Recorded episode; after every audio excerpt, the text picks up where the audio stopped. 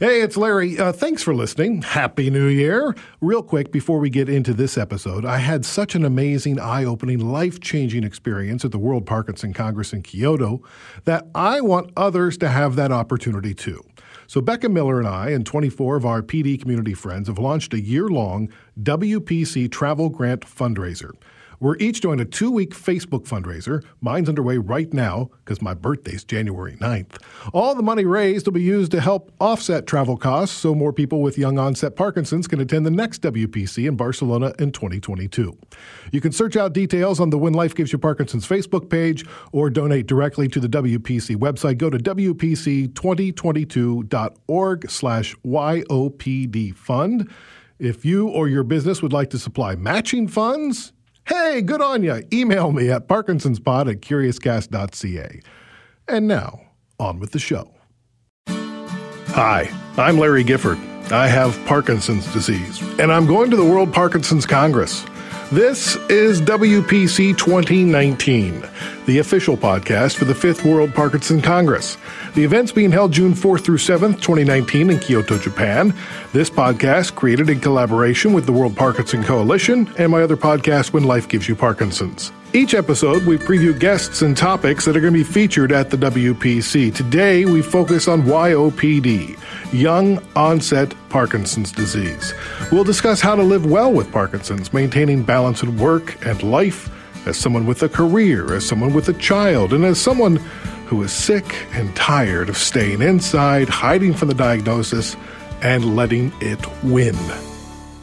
When I called up Emma Lawton on Skype, I was greeted with a big smile, mostly hidden by fire red hair. She lives in the UK and was diagnosed with Parkinson's in April 2013 at the age of 29. She's a WPC 2019 ambassador, and when you meet her today, her neck is coiled over and her head is facing down due to a prolapsed disc in her neck. That doesn't kink her spirit or her ability to lift others.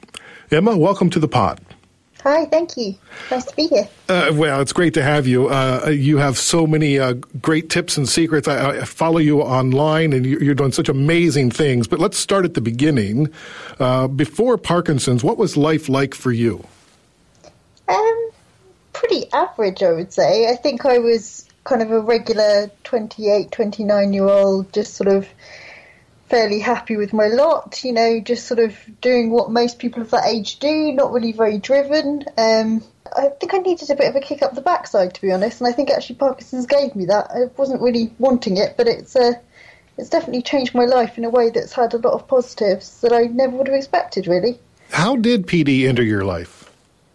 Um, I basically had a kind of a strange feeling in my right arm. Um, I didn't have a tremor or anything. It was kind of weakness at this point, and uh, my dad used to kind of say to me that I kind of walked a bit funny sometimes, and I'd when I, he'd like try and shake my hand and kind of test the strength of it to see whether I was getting weaker. And my family, I think, were quite concerned about it, but I was quite, you know, 29 year old, quite nonchalant about it. You know, didn't want to go to the doctors, didn't want to get it checked out, didn't think it was anything important. And uh, it was only when I sort of eventually said to my dad that I'd go to the doctors and get it checked out that they said they thought it might be neurological. And I didn't really know what neurological was. It kind of sounded like a, you know, scary word, but I hadn't really had that much to do with neurology up until that point. So uh, that's kind of that was my kind of first foray into the world of the brain. And I think I then went to get my brain scanned and. Um, they said they thought it was a couple of potential different things, and actually Parkinson's was the one that sounded the least like I was going to die from it. So I was actually sort of rooting for Parkinson's in a strange way. Um, I was actually designing the Parkinson's UK website with work at that point in time at the design agency I was working at. We were working on that, so I knew a lot about Parkinson's, and actually I kind of thought, well, this sounds like the lesser of a few different evils. And I'm not sure I thoroughly still think that way now, but it was a, an interesting way to kind of come at it at the beginning, I guess. So you were 29 at diagnosis. And 29, you, yes. And yeah. you're, you're a graphic designer. Yeah. Uh, um, how did life change at that point? Um, in the early days, it kind of when I got my diagnosis, I think I felt quite relieved that actually it kind of put a name to a couple of things that I'd sort of been feeling.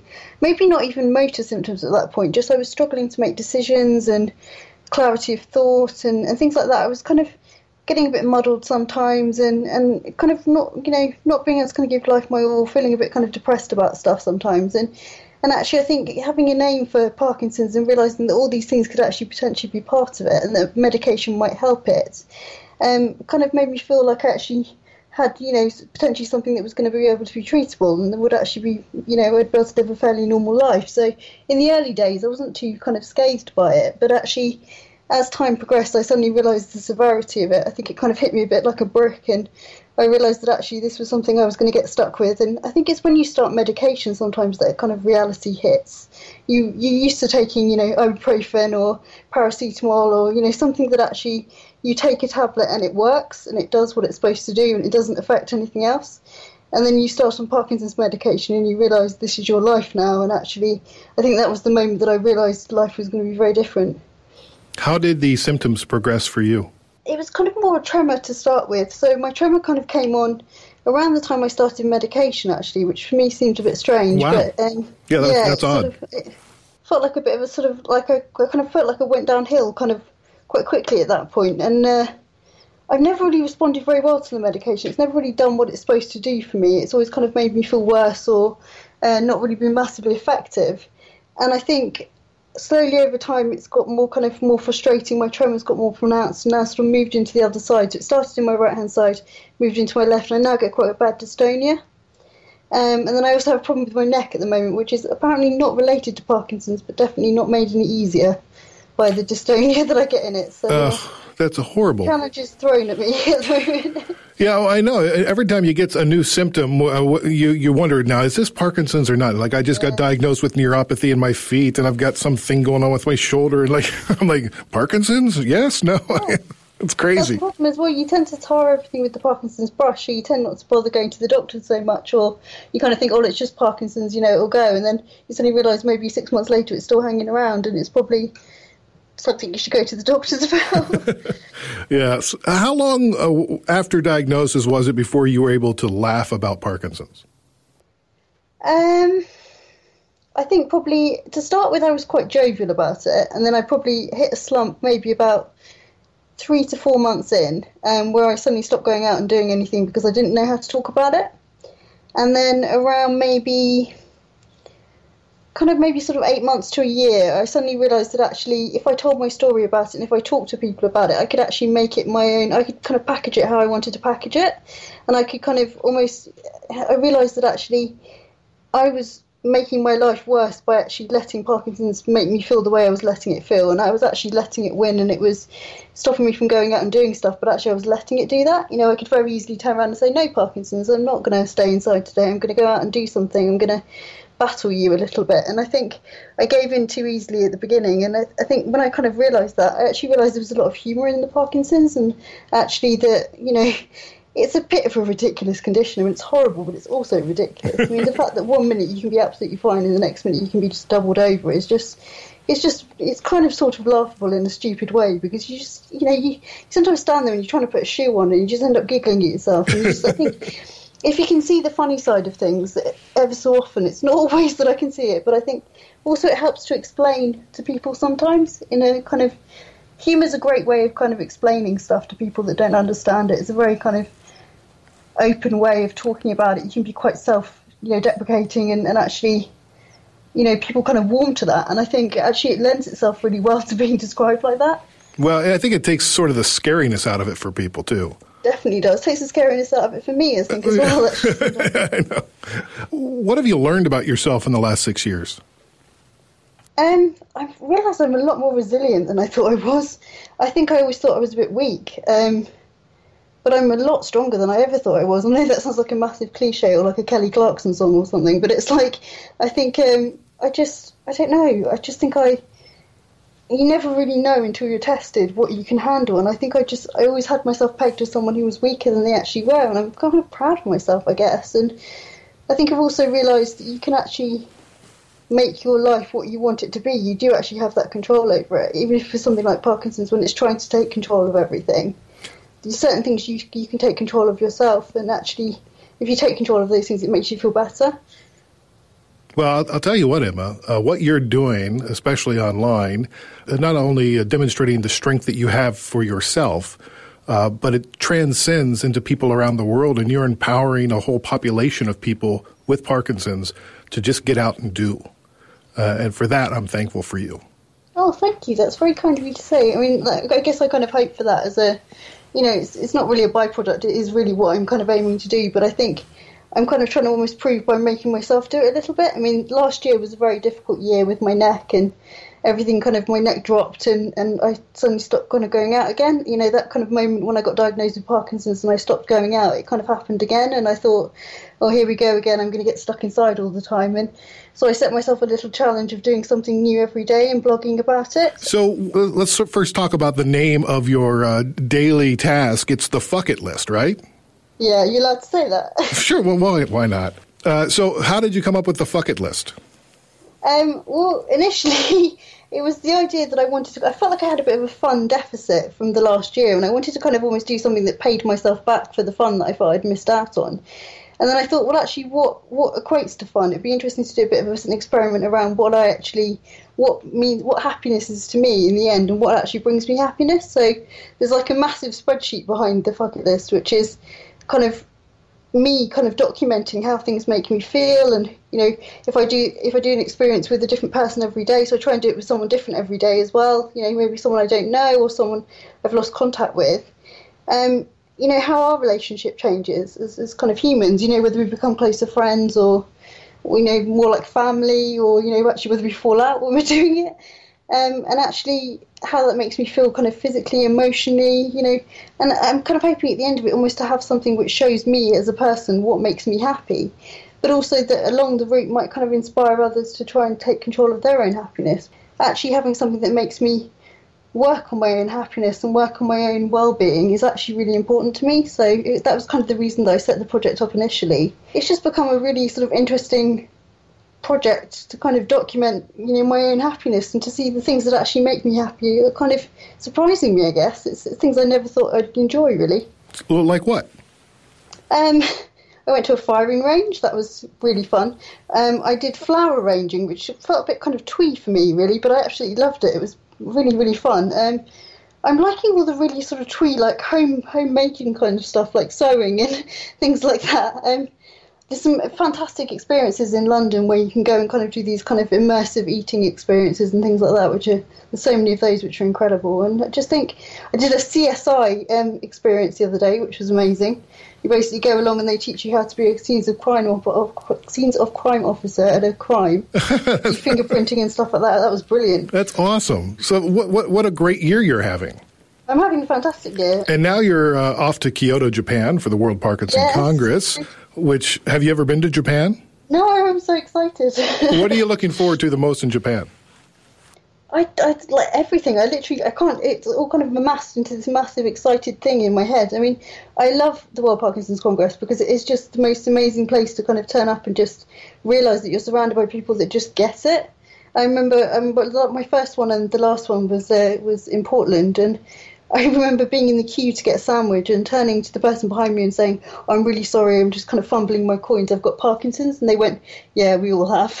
And I was like, Oh, yeah, kind of had a moment of realization that actually I didn't have to explain away everything I was doing to, to everyone anymore, which was really like a really nice thing. I kind of, from that moment onwards, just embraced it. But it's just it's an incredible experience to have that many people that just care about Parkinson's and are all trying to pull in the same direction around you. It's an amazing thing. And you're going to be on the panel, Living Well with Parkinson's Disease. What's your secret? What what should people expect uh, from you and, and the other folks on the panel if they decide to attend? Um, I think it's going to be a really interesting panel because I think everyone has their own. I don't know what the others are planning on, kind of have, you know what their kind of secrets are, and I'm kind of intrigued to almost know that on the day rather than know it before. But um, I'm really intrigued to see what they have to say because I think everyone has their own kind of tips and tricks to living well with Parkinson's. I would say on paper, I'm not the, the best candidate. My mum laughed when I told her I was doing a talk on that panel because she said, Emma, you don't eat very well, you don't sleep, you don't exercise, you don't live well with Parkinson's. And I was like, yes, but I'm a big fan of technology, mother, and that's what gets me through it. So uh, I'm going to be talking about technology, I think, mainly, and, and the fact that technology is a real help. Um, so that's kind of something I'm involved with professionally, but also on a personal level, I'm a kind of big advocate of tech being something that can help us to kind of live the lives we want to live, really. Well, I'm looking forward to meeting you in person at, uh, in Kyoto, Emma, and uh, I will be there in the audience uh, cheering you on. Thank you very much. I'm looking forward to meeting you too. Rebecca Miller likes to be called Becca, is an assistant professor of the Department of Psychology at the Yale School of Medicine. She's on the WPC 2019 Comprehensive Care Subcommittee. She also has Parkinson's disease.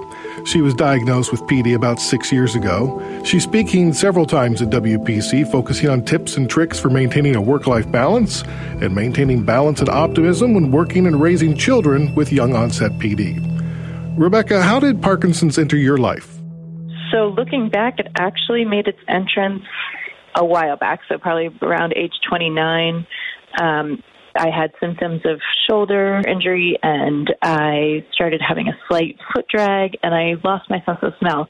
But I wasn't actually diagnosed till age 39. So um, I actually went to my acupuncturist and said, You know, I'm having these problems. And she said, Go to a doctor, not me. So I did. Um, and um, and so eventually, you know, went to my primary care doc, went to um, a neurologist, went to a movement disorder specialist, and then finally, actually, um, through a friend who works at Columbia, um, ended up meeting with Stan Fahn, who is the person who diagnosed me.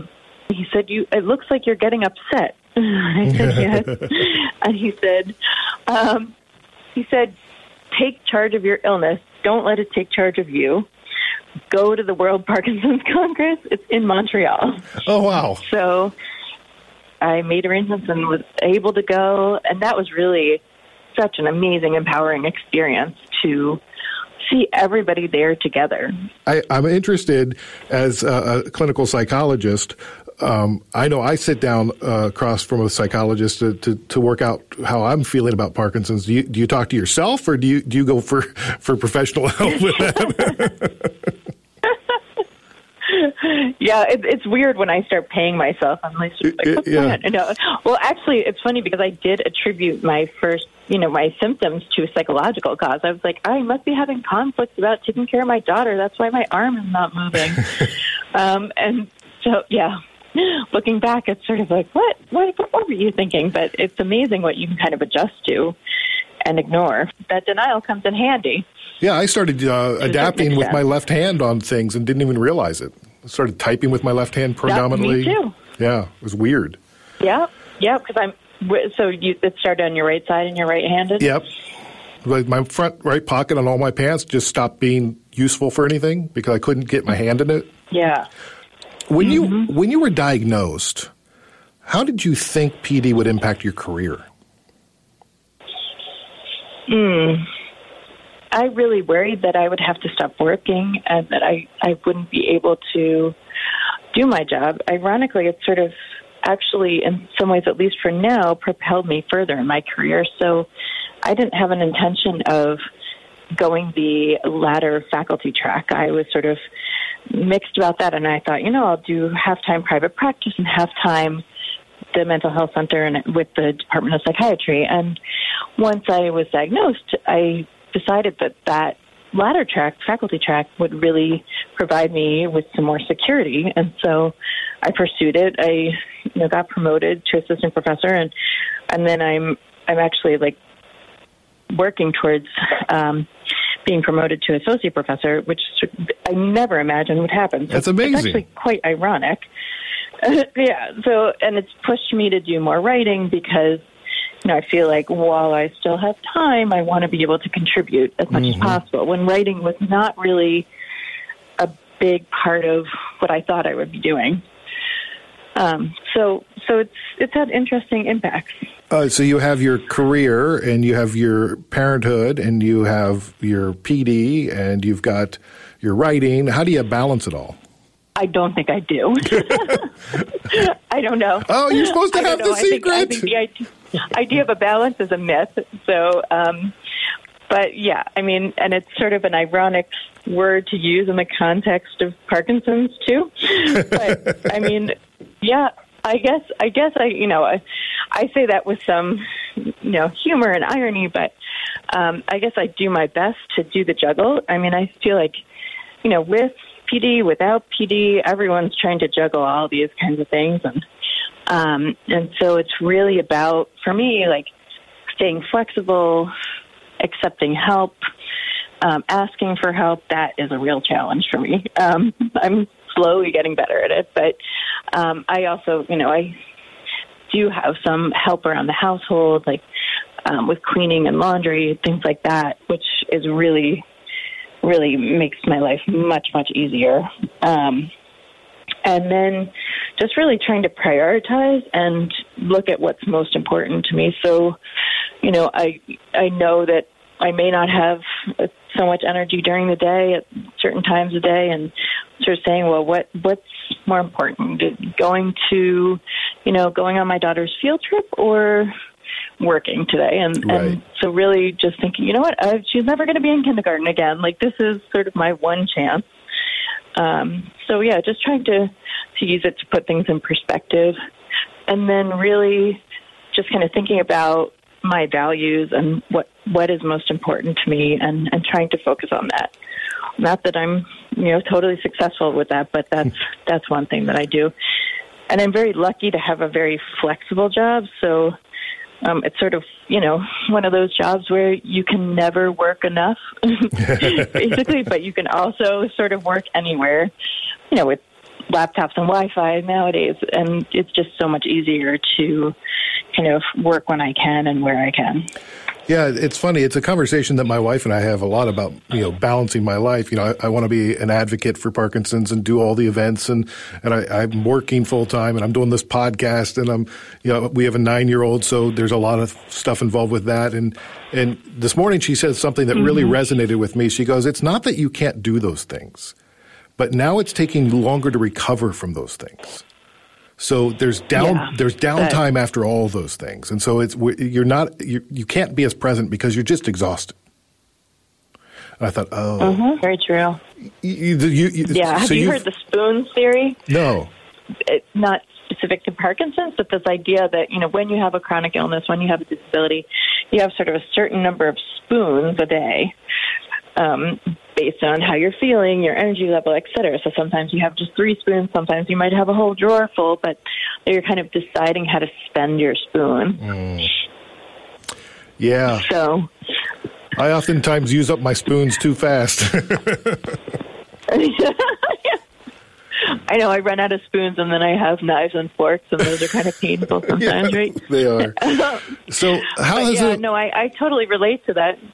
Oh, good. Uh, so I'm Go I'm not alone. No, that's for sure. Um, I have a nine year old. You said you have a, a, a child in kindergarten. Yeah, so I'm a single mother by choice. So I had her with a donor, and um, she is six. So she's yeah, she's in kindergarten. She just started playing soccer.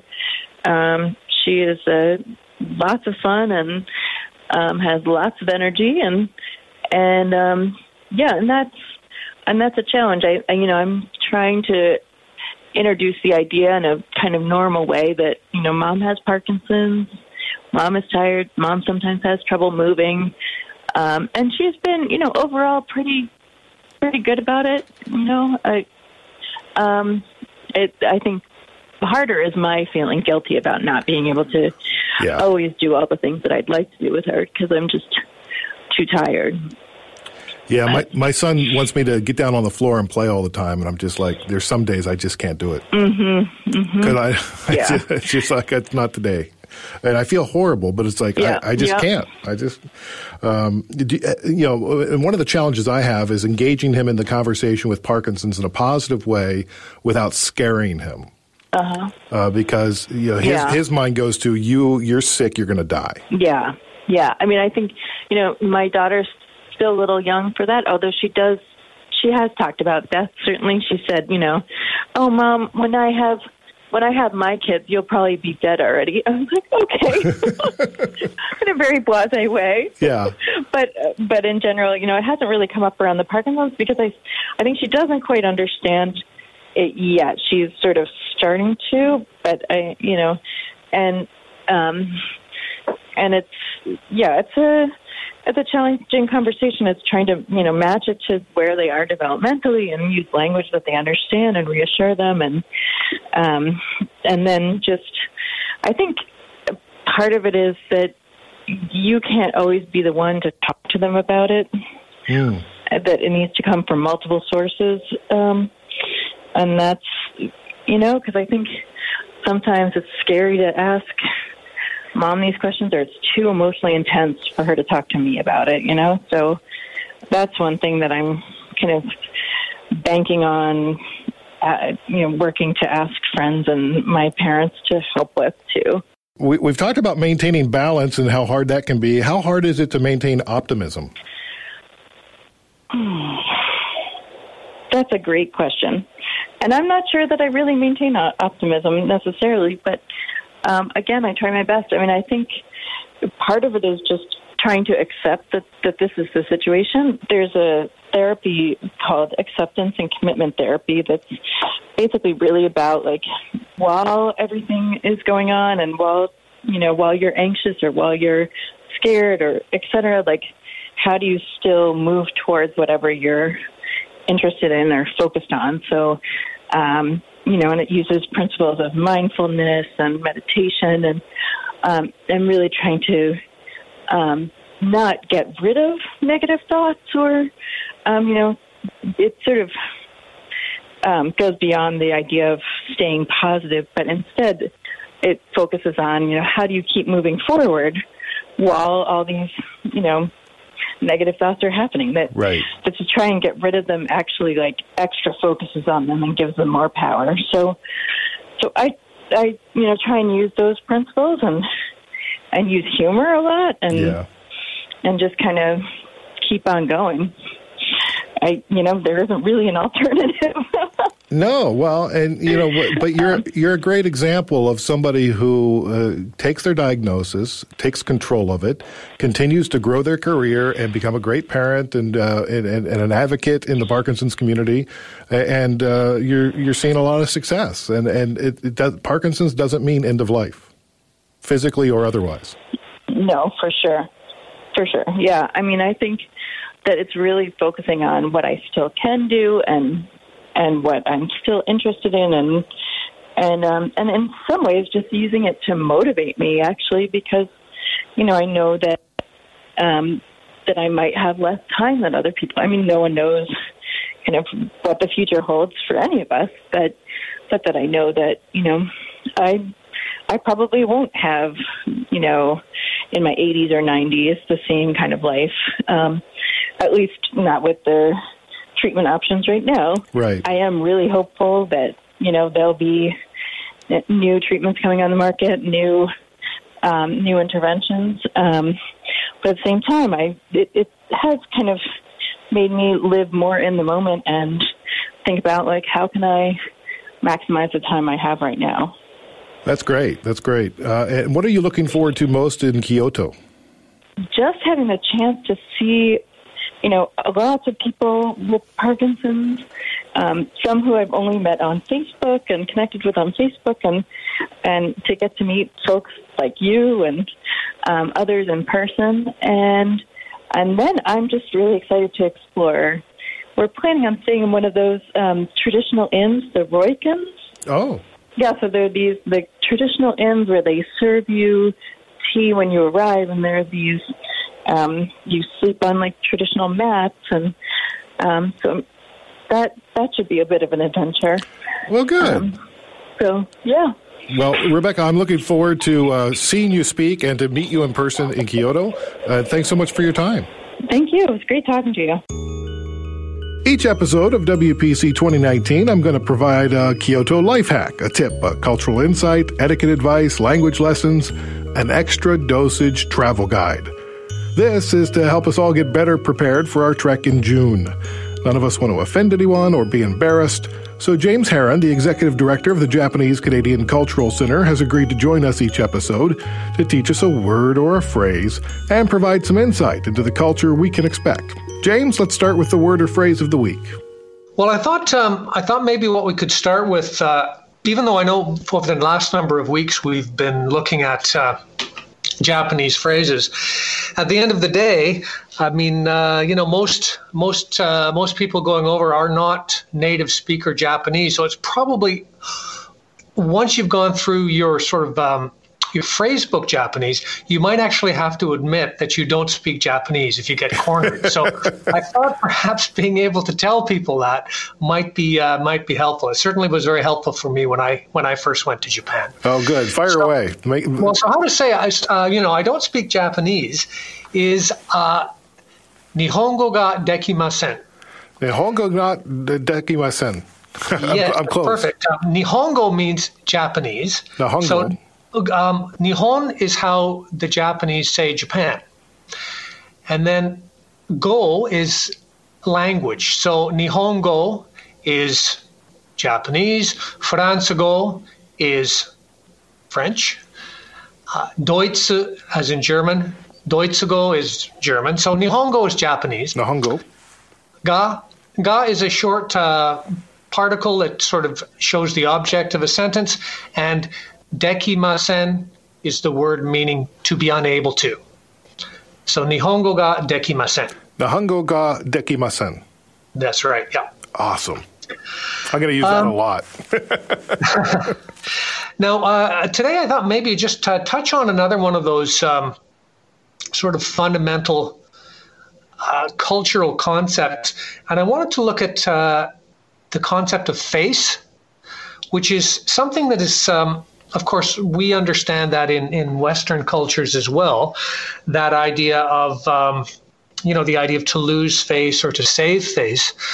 But in in Japan, it um, it's just a, I think a, a much more uh, powerful thing. Um, in Japan, people are much more sensitive to it. It's much easier to cause someone to lose face.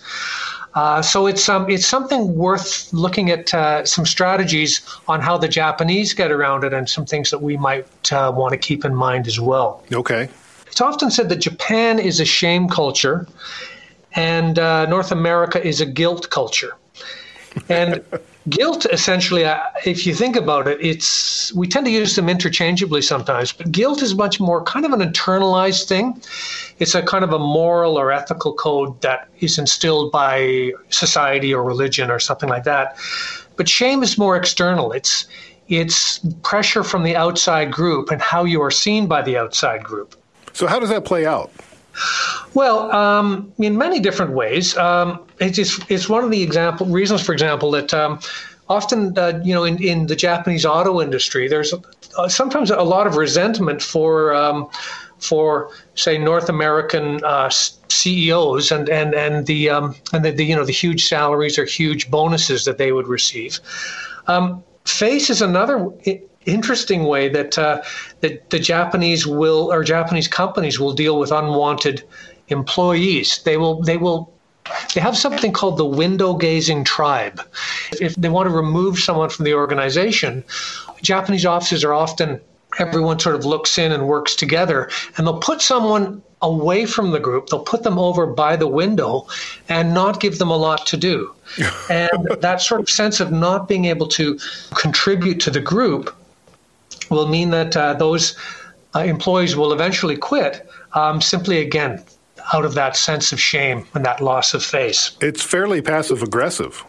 It is kind of passive aggressive, and I, but I can think of lots of people I know uh, who, you know, if you put them in a corner, paid them a salary, and didn't make them do much, they probably the uh, the perfect job. Right. Um, and is, is that, does that have a lot to do with to trying to uphold the, uh, the the pride of your family? Well, yeah, certainly um, that that sense of pride and honor. Uh, it's not just about yourself, but the idea of face also. You know, if you lose face, you often lose it uh, for the larger group, whether it is for your family or for your company. Um, so yeah, so there is. Um, you have to be more careful with that. And another interesting way that this sort of comes to the fore is with uh, humor. Um, the Japanese have I think, a very good sense of humor. But the one thing I always tell you know North Americans is really be careful, stay away from sarcasm. Um, you know that sort of uh, Seinfeldian zinger or put down that uh, that we certainly enjoy here, but um, you know often that'll really that'll go over like a lead balloon in Japan, and uh, and will often make people quite uncomfortable and quite embarrassed. Oh no! Uh, it's, I I've been known to to issue some sarcasm in my life. I, I, now I'm afraid to speak. yeah, well, in, in Japan, yeah, you, you want to you want to dial that back just just a little bit. All right, thanks, James. I better be careful.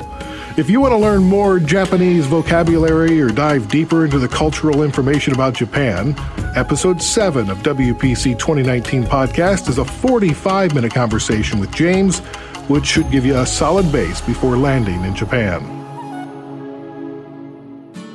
From Curious Cast and the World Parkinson Coalition, this is WPC 2019.